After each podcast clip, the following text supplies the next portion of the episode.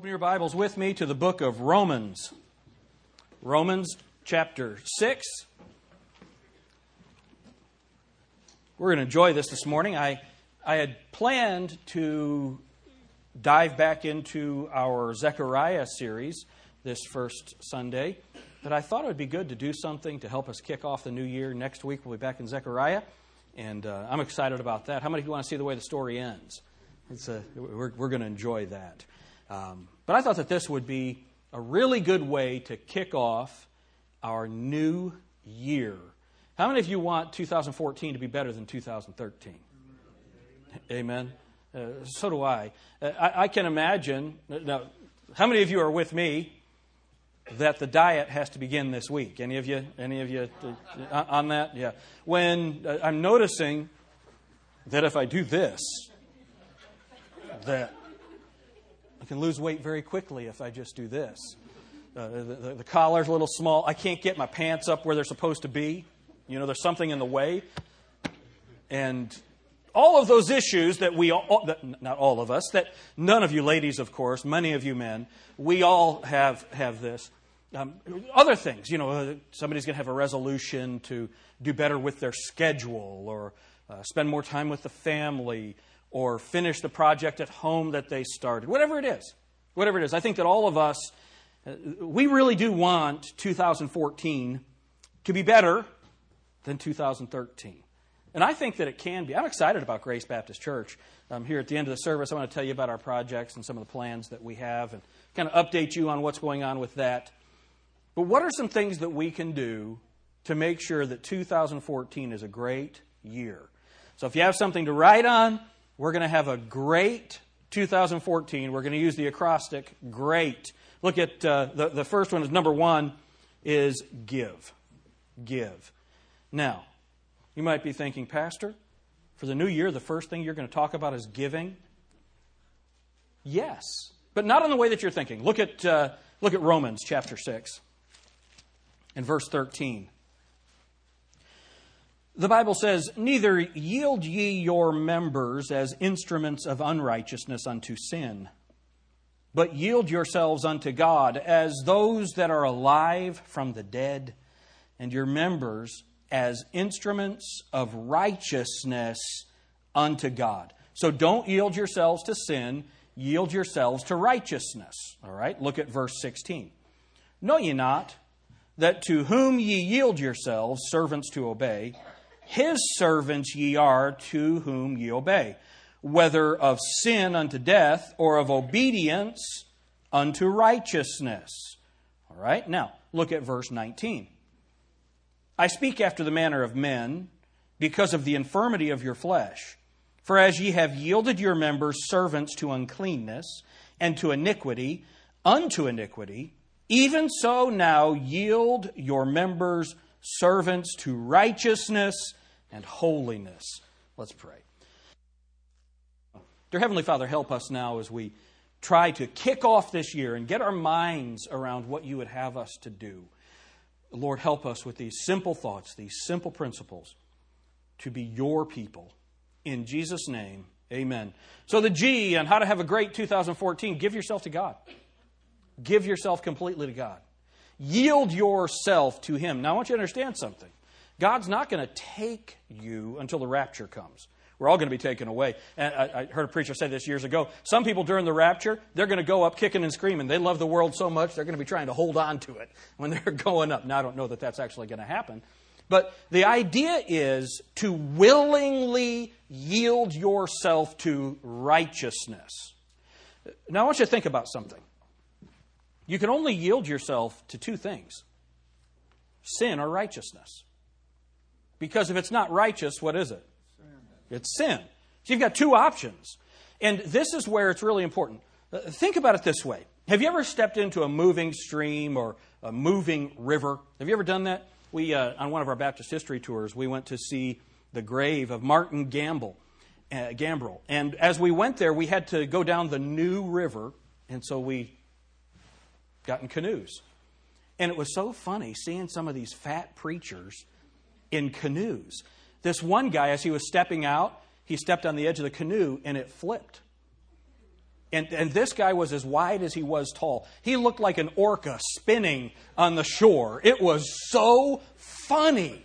Hilarious. This guy I went to college with, so I was very graceful, gracious, and merciful to him. I laughed my head off. It was awesome. But what was so funny was we got in those canoes, and what was hard is somebody had to hold that canoe because it was going to go whether you wanted it to go or not because it was moving water. I want you to understand something. This world, does this world want to take you to righteousness or sin? All right, so now here's the deal. If you're saved, you have the Holy Spirit of God in you. The Holy Spirit of God wants to take you to righteousness. The world wants to take you to sin. Who are you going to yield yourself to? And look at the words that the Bible uses. Look at verse uh, 13 again. Neither yield ye your members as instruments of unrighteousness. What are your members? Your hands your feet, your mind, your tongue. It's are you going to yield yourself to sin or are you going to yield yourself to righteousness? So here's the question for 2014 Are you going to give yourself to God this year? Now, we need to qualify this. It's really important that we understand. You only get saved once. But when you're born again, Someone will say, uh, Do you really believe in once saved, always saved? Absolutely. And I believe once in hell, always in hell. Once in heaven, always in heaven. Isn't that awesome? This is very simple. Have you ever noticed people complicate religion? They're really complicated. Here's the deal you're either saved or you're lost. It's not a process. It's not you yield yourself to righteousness, and somewhere along the way you're righteous enough to go to heaven. Because even as you yield yourself to righteousness, your body is still completely full of sin. We're sinners. We're, we're, we're, made in sin. We're born in sin, and we deserve hell. Jesus Christ, by his great mercy and grace, died on the cross, gave his precious and perfect and holy body on the cross so that you and I could have eternal life. When you receive that free gift of eternal life, that is a transaction that takes place at a point in time. Amen? Now, have you ever paid off a bill? Some of you have never experienced that yet, but you, you pay off that bill. Is there, any, is there any better feeling than that? You've been under the weight of it. Maybe you've bought a business and you work for years and years and years, and finally that's paid off, and now profit. Praise God. Uh, just for all of you socialists, profit is okay. Okay, that's a, God wants you to profit. All right? Uh, the Bible says, What shall profit a man if he gain the whole world and lose his own soul? Profit is a good thing, but I digress. Here's the, here's the issue you pay it off, and you're excited. But have you ever paid something off and found out you weren't done paying? There was a hidden fee of some kind. There was something else that you had to pay. You, know, you go to the car dealer and they say the car is $15,000. Then there's the document fee, the filing fee, the, you know, you're too stupid to read the fine print fee, right? There's the, that's not the way salvation is. That transaction is a completed transaction. Your sin for Christ's righteousness. What a wonderful thing. There's a song, A Wondrous Exchange. Why in the world would God give us His righteousness for our sin? Why would He take my sin and give me His holiness? It's simply His own unbelievable, supernatural mercy and grace. That's awesome. So you're either saved or you're lost. If you're saved, you can yield yourself to righteousness or you can yield yourself to unrighteousness. If you're lost, you can only yield yourself to righteous or to, to, to uh, unrighteousness. Look at Romans chapter 3.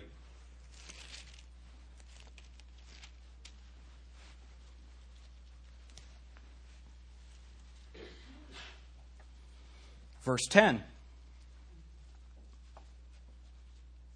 Uh, look at verse 9. What then? Are we better than they? No, in no wise. For we have before proved, both Jews and Gentiles, that they are all under sin. As it is written, there is none righteous, no, not one.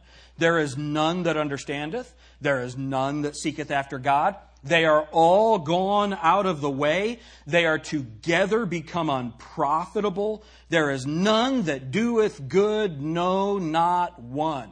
Their throat is an open sepulchre. Now, uh, when we go down to, to the cemetery here in Sydney, if you see a, a, a crypt or something that's left open, it's okay because there's nothing in there that's it's gone.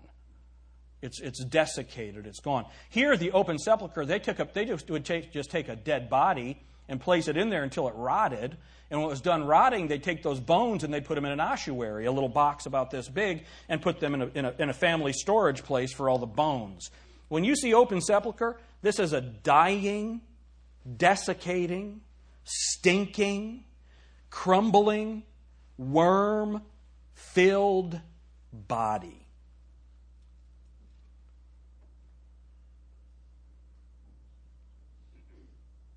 Just picture that for a minute. Look at what it says. Their throat is an open sepulchre, and their tongues they have used deceit. The poison of asps is under their lips, whose mouth is full of cursing and bitterness. Their feet are swift to shed blood. Destruction and misery are their ways, and the way of peace have they not known? There is no fear of God before their eyes. You ready for this? Who's he talking about? Everyone. Everyone. There's nobody that does good. We are all sinners deserving hell. And if you want to do righteousness, the only way you can do that is to yield your members to God. Give yourself completely to Him. Remember, the salvation takes place in a moment. It's a transaction that takes place. You were lost, now you're saved. You're going to hell, now you're going to heaven. Praise God. You are a part of Satan's family, now you're a part of God's family. Remember, only two families Satan's family and God's family. What did Jesus Christ say to the Pharisees? You're of your father, the devil. You know, I've never seen that on a pillow. You're of your father, the devil. Isn't this an encouraging message for the new year? We need to understand just how great God is. And those are the people, us, that Jesus Christ died for. So who are you going to give yourself to? You're going to give yourself to righteousness? You're going to give yourself to sin. And here's the deal you're going to choose. Not choosing is choosing. Not choosing to give yourself to God is choosing to just go with the flow of the world, immorality, sin, your flesh, the world, the flesh, and the devil, all of that. Or you're going to actively yield yourself to the Holy Spirit. Actively yield. What does that mean? Think about this. You're coming on an on ramp. Car's here. You're coming on the on ramp. There's a yield sign that's there. Who's supposed to yield? The person in the lane on the highway or the person entering the highway? Have you ever had someone not yield? Yeah. Okay, there's two options. You have the people that stop. Right? Don't you love those people? Yeah. Um, uh, let me explain this concept to you merge. We, we need a class in high school on merge. And all the people said, Amen. Amen. But I want you to think about this yielding. The car, those who don't stop, all right, the other end of the extreme is there's no yielding. There's a car here, that other car comes up. This car has to get over. Who knows what's going to happen? Why? Because they did not actively yield. Yielding is not just giving yourself up. Yielding is act. Uh, yielding is not just let going with the flow. Yielding, in the sense of giving yourself to God, is actively submitting to His will through the Holy Spirit and through His Word. Give yourself to God. How many of you think that'd be a great way to start the new year? Lord, I'm yours this year. I made some bad decisions. I had, I, I, my thought life was struggling. I made some bad choices. I am giving myself completely to you this year. That's the G, give. Then the R, the R, run. Run. Look at Hebrews chapter 12.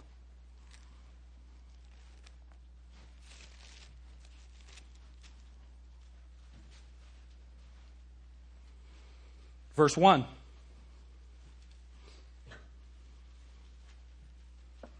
All right, it says, Wherefore, seeing we are also, uh, therefore, seeing we also are compassed about. Okay, Hebrews 12 1. Wherefore, seeing we also are compassed about with so great a cloud of witnesses.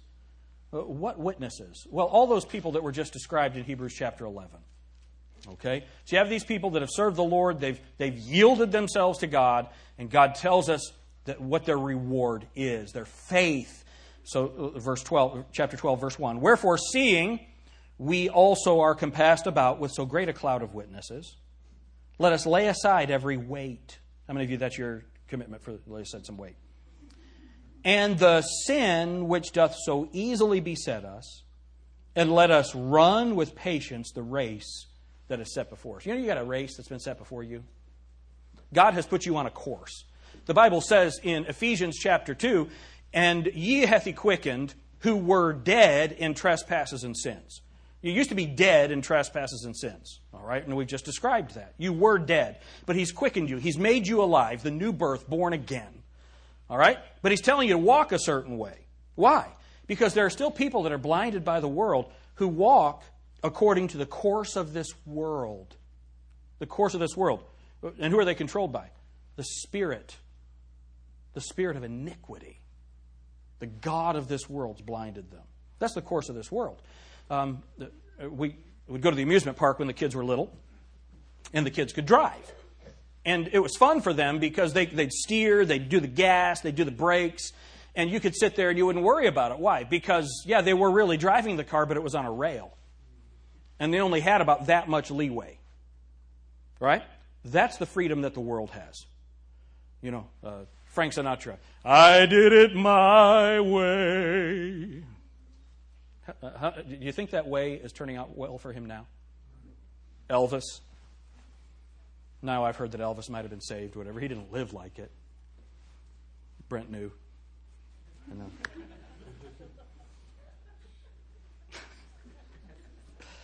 Now, look, this is really important that we get this. There's a way that seemeth right unto a man, but the ends thereof are the ways of death. Death. There's a right way, and that's the way that leads to righteousness. There's a right way. We are all running a race. God has put us on a course. It's a course of righteousness, or you're already on the course that Satan has established for you. The world thinks that they have freedom, they think that they have liberty, they think that they're doing it their own way. How many of you have ever noticed that the nonconformists all look alike? Why? Because they're conforming to the nonconformists. You know, if somebody they have goth dress, why? Because they're raging against the machine. Right? but they look like everybody else that's raging against the machine. There's no true individuality. You're either following righteousness or you're following unrighteousness. Amen? It's so interesting the way that all of that works. You're either following Christ or you're following Satan. Those are the only two options, and we need to actively run. Now, how many of you, and don't raise your hand, it's been a while since you ran. I know that for me, when I try to run, my back hurts. it's not supposed to be that way. It just hurts. Why? Because running is something that you must, uh, uh, uh, you know, running is easy when there's a car coming at you. Right? You lay down and get squished or you run. All right? Uh, uh, we understand that. But to actively choose to put one foot in front of the other quickly that's a conscious decision. The Bible here says that we're supposed to run the race that's set before us. How? With patience. With patience. Do we have any long distance runners? Believe it or not, I ran cross country in school. Uh, and what I thought was always funny were the guys you'd take off in a race, and you'd have some guys that would just sprint right out of the blocks. They're taking off, they're going, and you're starting off just a little bit slower. You're patient. And then what do you do? You have the kick at the end. You go. At, what are you doing? You're running with patience. I think about that with a running back. How many of you have seen a young running back gets the ball and runs right into his blockers? Have you ever seen that? What's he supposed to do? What would the coach tell him to do? Follow your blockers. Wait for the hole to open. Is that right? Now you understand that a lot of these guys are not rocket surgeons.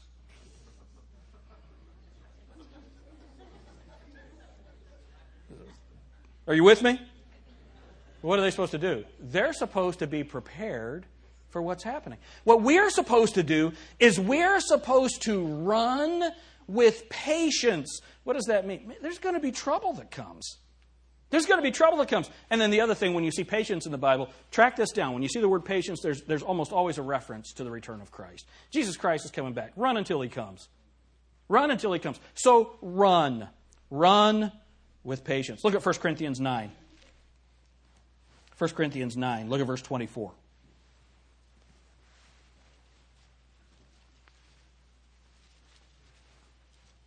Give yourself to God and run your race. 1 Corinthians 9, look at verse 24. Know ye not that they which run in a race run all, but one receiveth the prize? So run, that ye may obtain. You know what the good news is? Now, I don't know about you. My cross country career, I never won. Because some of those guys that sprinted out, they kept sprinting the whole way, man. What's wrong with these guys? They could sprint for three miles. You know how old I am because we ran miles. But it, I remember the first time I broke 16 for three miles. Man, I threw up and there was nothing there. How many of you did not need to know that? It was a bummer. But, you know, I never won. I never won. Now, I won other things. It's okay. But not that. Only one person got the prize. Do you know what the good news is about the Christian life?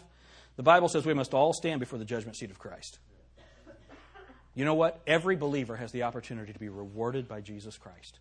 Amen. And what are we going to be rewarded with? Crowns to lay at his feet. Amen. What? Run well. Run all. Give it everything you have. Man, if we went outside right now and we had a race, we'd all fall down because it's very slippery. All right? But if we went outside, there are some of these guys that they're just in shape. And then there's others of us that aren't. If we all went out and ran, there's only going to be one person that would win, and many of us would be hurt just moving. The first step you take, oh, there's the hammy. It's gone. I'm done. right? But that's not the Christian life. Do you know that there are no restrictions for running in the Christian life? Except your sin. We're going to lay aside the, the weights and the sin which doth so easily beset us. That's what we're supposed to do. We're going to set that aside and we're going to run, but it has to be a conscious decision. Give yourself to God and say, you know what, God, I'm in the race this time. I'm in the race. I'm going to run. I'm going to actively pursue reward from you. Lord, I want to live this year for you. I'm going to work for you. I'm going to serve you. I'm going to love for you. I'm going to live for you. Amen? That's what we need to do. And some of you are thinking, I'm tired. The year just started. I'm coming through the holidays. I spent time with my in laws. I'm tired. Look, everybody's tired. Life is hard. Get in the race. Run. All right, so give and run, and then enjoy. Enjoy. Do you know God's given you a great life? God's given you a great life. Uh, look with me at Matthew chapter 28. This is kind of a fun passage. Matthew 28.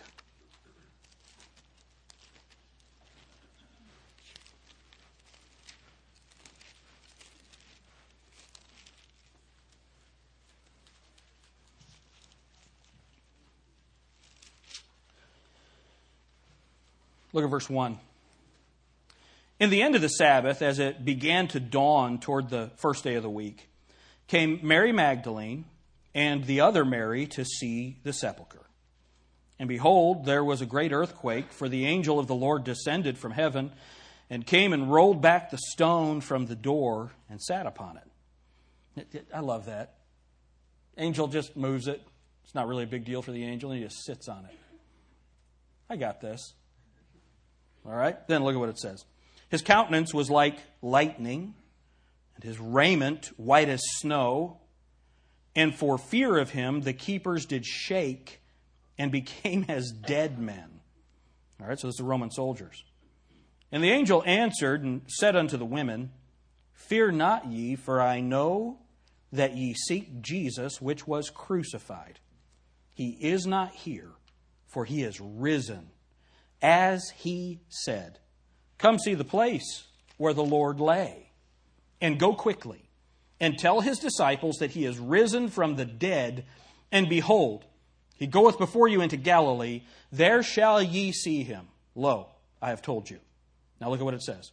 And they departed quickly from the sepulchre with fear and great joy, and did run to bring his disciples word. Well, can I tell you something? There's supposed to be joy in the resurrection of Jesus Christ. Maybe a little bit of fear, but there is joy, and that joy makes you run.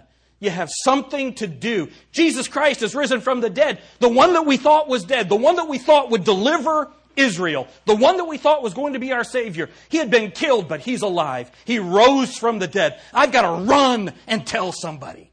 I've got to run. I'm going to, I, can't just walk. This is important information. I've got to go and tell somebody that this has happened.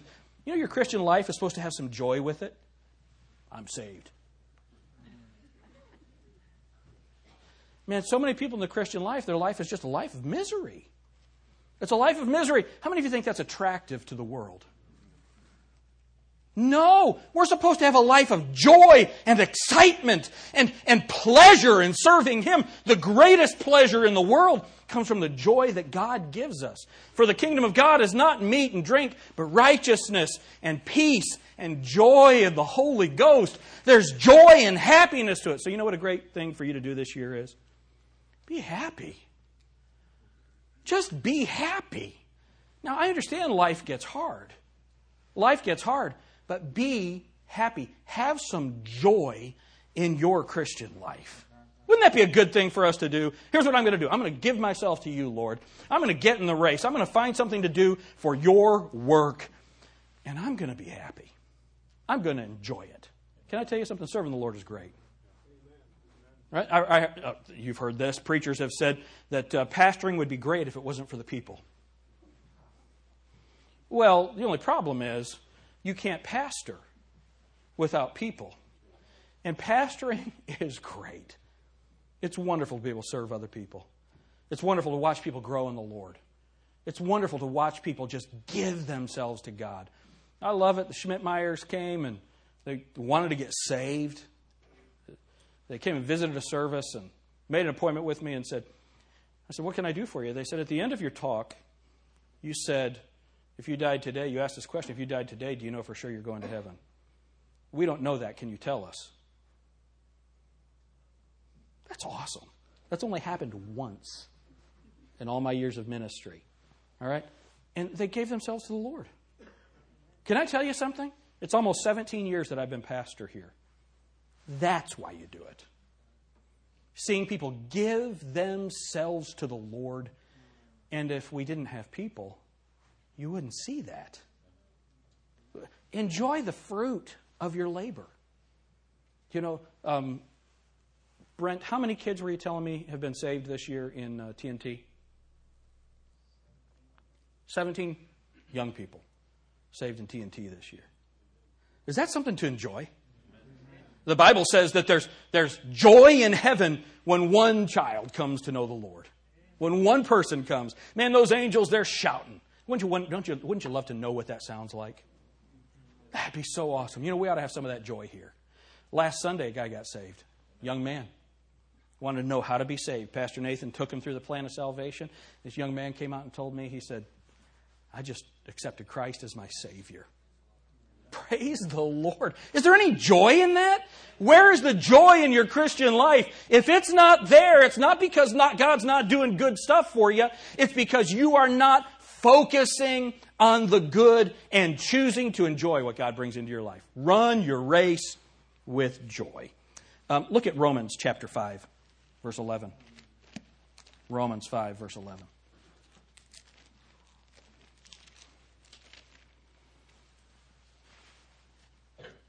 Let's start in verse 8. But God commendeth his love toward us, in that while we were yet sinners, Christ died for us. Much more than, being now justified by his blood. Now, that justified, that's a, that's a legal term. It means declared righteous. Okay? Moreover, or, or much more than, being now justified by his blood, we shall be saved from the wrath, through, or from wrath through him. For if when we were enemies, we were reconciled to God by the death of his Son, much more, being reconciled, we shall be saved by his life. So, what does that mean? We are saved from our sin by his death, by his shed, the shedding of his blood. But we live eternally because he lives. He rose from the dead. He's the first fruits of the resurrection. We can live. Because he lives, we can also live. But then look at what it says in verse 11. And not only so, but we also joy in God through our Lord Jesus Christ, by whom we have now received the atonement. What is the atonement? That's Jesus Christ's satisfactory payment for our sin, and we can joy. Do you know why we don't joy? Because we get wrapped up in the world and in all of our problems, and we forget all that God has done for us. We need to remember we're free. He saved us. If you're saved, if you're not saved, you're going to hell. Don't be happy about that. Get saved. Amen? Amen? I know sometimes people say, Pastor, why do you have to say it so mean? Because they're going to hell. How about this? It's okay. Hell's forever. You sure you're going to burn forever and No, it's horrible. It's a real place. It's eternal punishment. Get saved. And then when you get saved, be happy about it. Because you don't have to go to hell. You get to go to heaven. Praise God. You get done with a ball game. I'm going to Disney World. You know what? When this is over, I'm going to heaven. That's better than Disney World. The turkey legs aren't 10 bucks.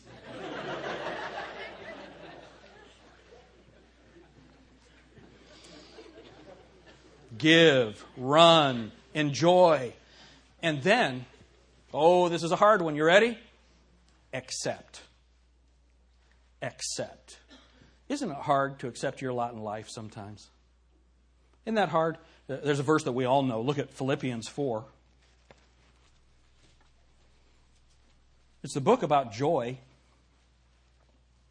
Philippians 4, look at verse 11. Not that I speak in respect of want now remember, Paul understood want.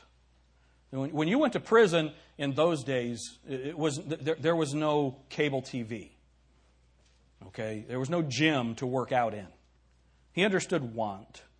Not that I speak in respect of want, for I have learned in whatsoever state I am, therewith to be content. Now, it's funny when you talk about people who move to Ohio, they've come from a different state, they don't know anybody. It's good to say, you know, be content even if your state is Ohio, right? But this is talking about the condition of your life. Content. Content. Notice it doesn't say be happy about it. It doesn't say be joyful in your suffering. It says be content. Accept. Lord, I know this is where you have me right now. This is, this is where I am in life my friend Dalton Robertson is going to preach for us next Sunday night. Um, he has moved to Michigan now with his family, and uh, with his wife's where his wife's family is, and it's up near Detroit. His wife's family is over near Grand Rapids, and um, his wife's mom has cancer, and she fell this week, and so all of the children were in Florida on vacation. All the other children. Dalton and Lisa are up there. So they drove through the snow, drove through a storm, and they're able to be there in the hospital to help Lisa's dad. He has um, Parkinson's, very weak, very frail. And uh, I said this to someone, one of, one of you, I believe, that this is where we are in life. Those, I'm 50, Dalt's a little younger than me. That's where we are with our parents. That's the stage of life that we're in. And what I said to Dalt was, it's so good that you guys are there for this. And Dalt's wife, Lisa, of course, feels that way. She's there to minister to and serve and love her dad while her mom's going through this and can be there to help. Now, sometimes people have to live through that for years and years, where you're caring for someone for years and years and years. As a believer, here's the question Are you willing to accept where God has placed you? For 2014, are you willing to accept the job that God has given you? Are you willing to accept the place where God has put you, the house that He has put you in, the car that you're driving? If you can't change any of those things right now, there's always the rag in the gas tank in a match if you have good insurance. But that's one way to change your lot in life. Now,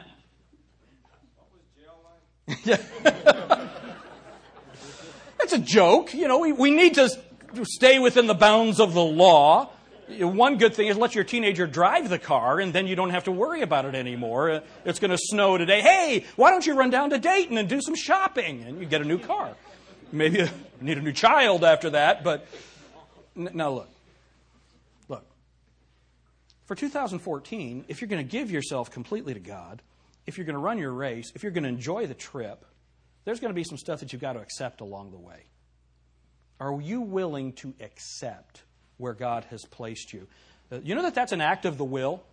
It's an act of the Spirit, and the Holy Spirit will help you do it. Look at 1 Timothy 6. 1 Timothy 6.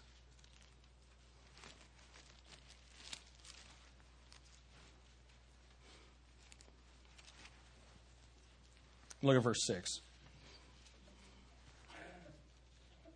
This is such a good verse. But godliness with contentment is great gain. For we brought nothing into this world, and it is certain we can carry nothing out. And having food and raiment, let us be therewith, what's it say? Content. Content. Accept. Accept where you are in life. Is there someone here? You'd raise your hand right now so other people can see. That you can say, you know what, right now, uh, it's going to be an act of the Holy Spirit for me to accept some things that are going on right now. Anybody here raise your hand so you can be a testimony to somebody else? Praise God. Amen. Amen. There's some things that we're going to need to accept. Accept. So give, run, enjoy, accept. And then here's the best one. Here's the best one trust. Trust the Lord. Trust the Lord. Look at Psalm 73. What a great psalm this is. I, I, would say they're all great, but for this context, look at Psalm 73. Look at verse 26.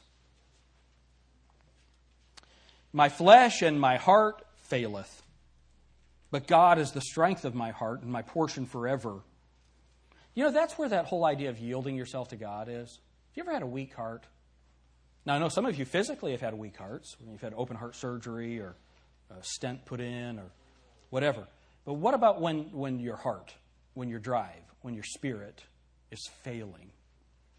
Where's your strength? That comes from yielding to the Lord. Uh, look at verse 27. For lo, they that are far from thee shall perish. Thou hast destroyed all them that go a whoring from thee. But it is good for me to draw near to God. I have put my trust in the Lord God that I may declare all thy works. Do you know what happens when you put your trust in him? Uh, then you realize how great he is and you're going to tell somebody else about it. Amen? Trust him. Trust him. Then look at Psalm 118, verse 8. Psalm 118, verse 8. It is better to trust in the Lord than to put confidence in man. It is better to trust in the Lord than to put confidence in princes. You know, this year, there's going to be a lot of talk about the elections, the 2014 midterm elections. And do you know what we need to do to fix this country? We need to get the House and Senate back for the Republicans. That's going to make life so much better. Yeah. What do you think? Well, I do hope that we get conservatives in there and we can stop the socialist agenda and all of those kinds of things. But how are the Republicans doing on that so far? Not very good. Now, as we get closer to do that, I'm sure that we'll talk about it. I hope that we can get some conservative candidates, all of that kind of stuff. I hope we can primary out some of these liberal Republicans, get somebody out there that has sense. All right? So, this is really important that we get this.